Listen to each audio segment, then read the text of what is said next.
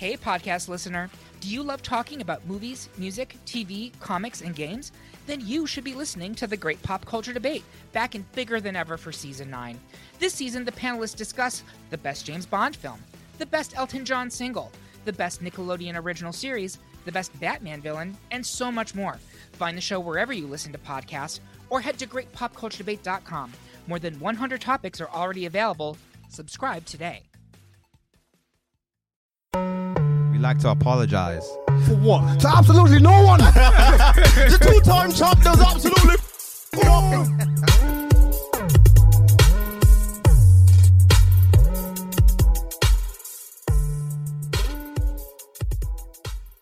Hold there, buddy. All right, we're back in.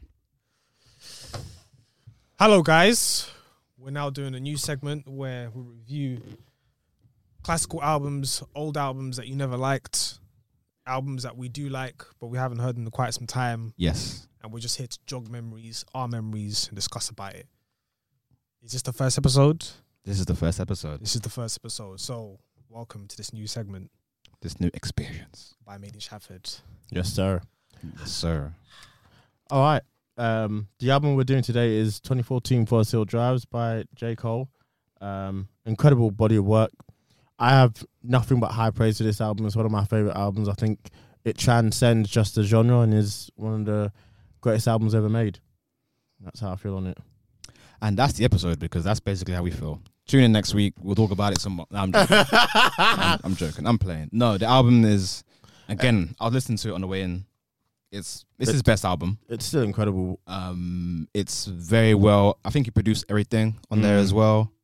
Um, 14 tracks, no features. I know obviously there was the whole discourse about the meme about that and whatnot, but honestly, it didn't need any. He absolutely Nah, it bodied it, not. man. It's a fantastic piece of work.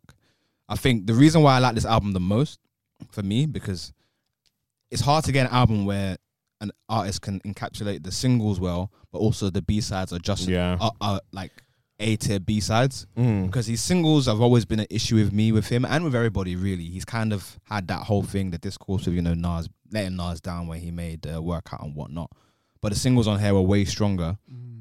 So you had um, No Role Models, obviously, still charts today, still Mm, doing really yeah, well. I think it's yeah. like platinum or whatever it may be. Um, yeah, and like the B sides are really strong. So 03 Adolescence is one of my favorite songs by him. Period. Some of his best storytelling is on there. Saint Tropez is a great song, like just to escape and chill. And you get have songs like GOMD where it's like the production on there. Isn't it top tier? It's That like, beat switch? it's crazy. I didn't think he could do that. I feel like his production's always been decent, Mm. but I didn't think he had the ability to be able to do that. Mm-hmm. So for me, I think everything aligned, the stars aligned on this album It is by far his best. And Yeah. it dropped in 2014 as well. That was that was December, wasn't it? It was. Because I, I remember that time. Like the fact that it dropped in 2014. Mm. Boy. Yeah, December 9th, 2014. So like he was trying to clear us some some, some samples and everything like that. Or Yeah. was it like tentatively not going to drop in 2014? Most likely it wasn't going to drop. It, it was in the documentary. I remember Yeah. watching it. He Yeah. he talks about it. And even like It's a Note to good doc. Self, he even discusses about it not well, it dropping on 2014. Mm. So like 2014 Forest Hill Drive dropping in 2015 doesn't make any sense Oh, I to a lot it. of people. However, that's his yard, and 2014 is like 2014. So that's got Yeah, to yeah, yeah, I hear it. The stars the aligned. stars really, really and truly aligned for that Yeah. album. Um, I think it's just an encapsulation of everything we love about him. He's be, he's been able to talk about you know stuff that he's always been really like transparent.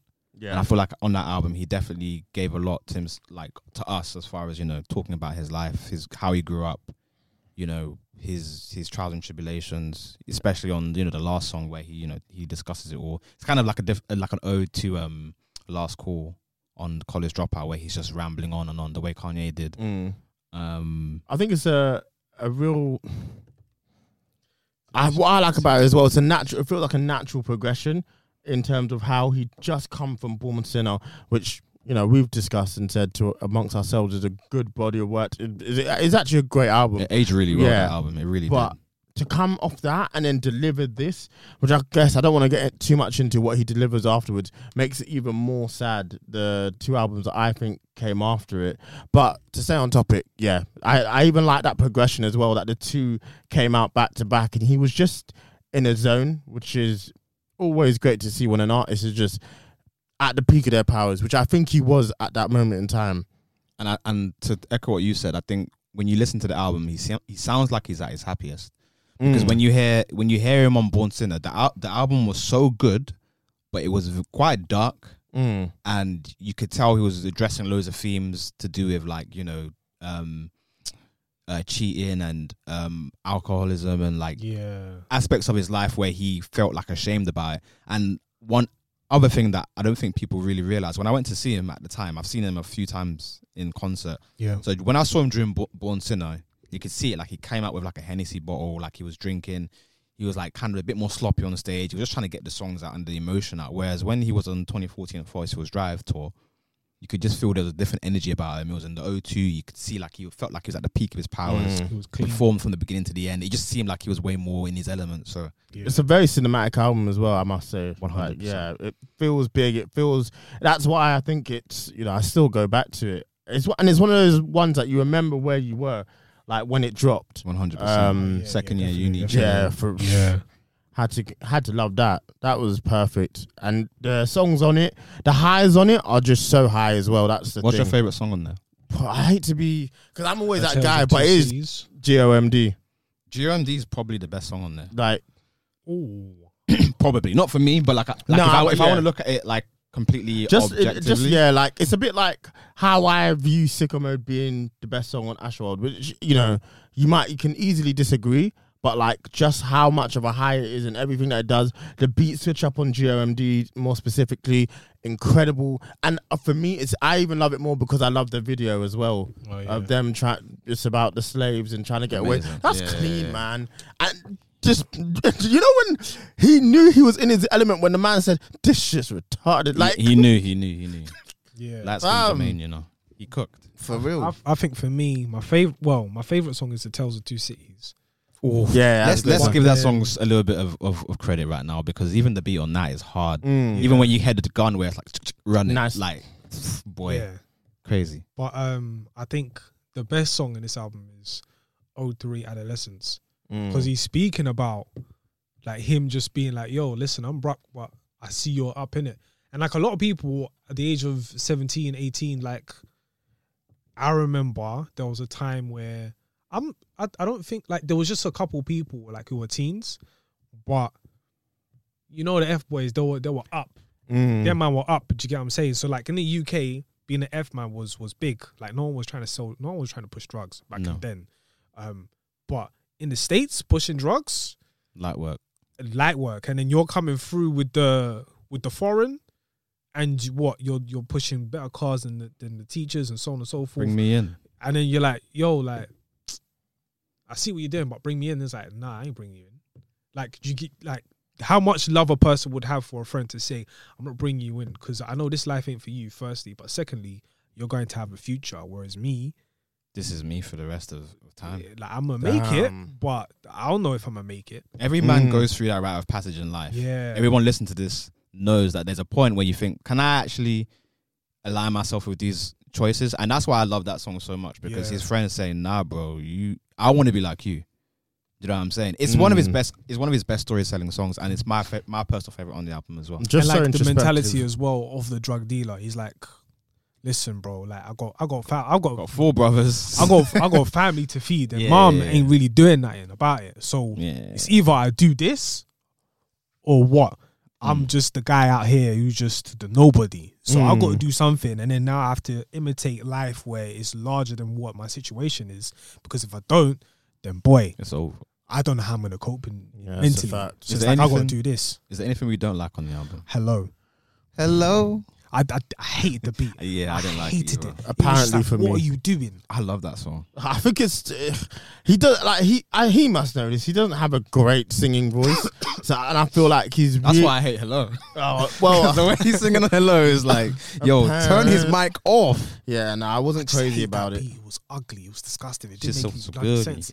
Yeah. And apparently, it was so popular as well. But I was like, I don't know what you guys are hearing. No, I really liked it. One thing I really didn't like on the album, and I'm not gonna lie, I think it hasn't aged for me, is Wet Dreams. Now, I'll caveat at with this: when you hear the beat, Mm. don't listen to the lyrics. Hear the beat. It's a fantastic beat. Yeah. It's like a DJ prem- Premier beat. it's a lot like I could imagine like Nas on that beat. I can imagine him spitting hard on that beat, Yeah. and he talks about his trials and tribulations as a. Obviously, he's good at storytelling, so it sounds good, and people still love that song to this day. But for me, It sounds silly. it just didn't age very well. But if you're if you're like if you're from the ages of fourteen, yeah, I want to say if you're if you're from the ages of fourteen up until I want to say eighteen, Yeah, and you're listening to that song, that song carries weight in your Yeah. life. Do you know sometimes it's not stuff isn't always made for us. Um, do you know what it is? I think we just aged out of it because when I first heard that, I was like, "That's This hard as bricks. Like this Yeah, is such yeah. good storytelling." But I get what he was trying to do. Yeah. Like he he made a song called Dreams on um the warm up, and it was a, it's a similar kind of mindset, and like it, but it's from like him his perspective as like a mid twenties guy.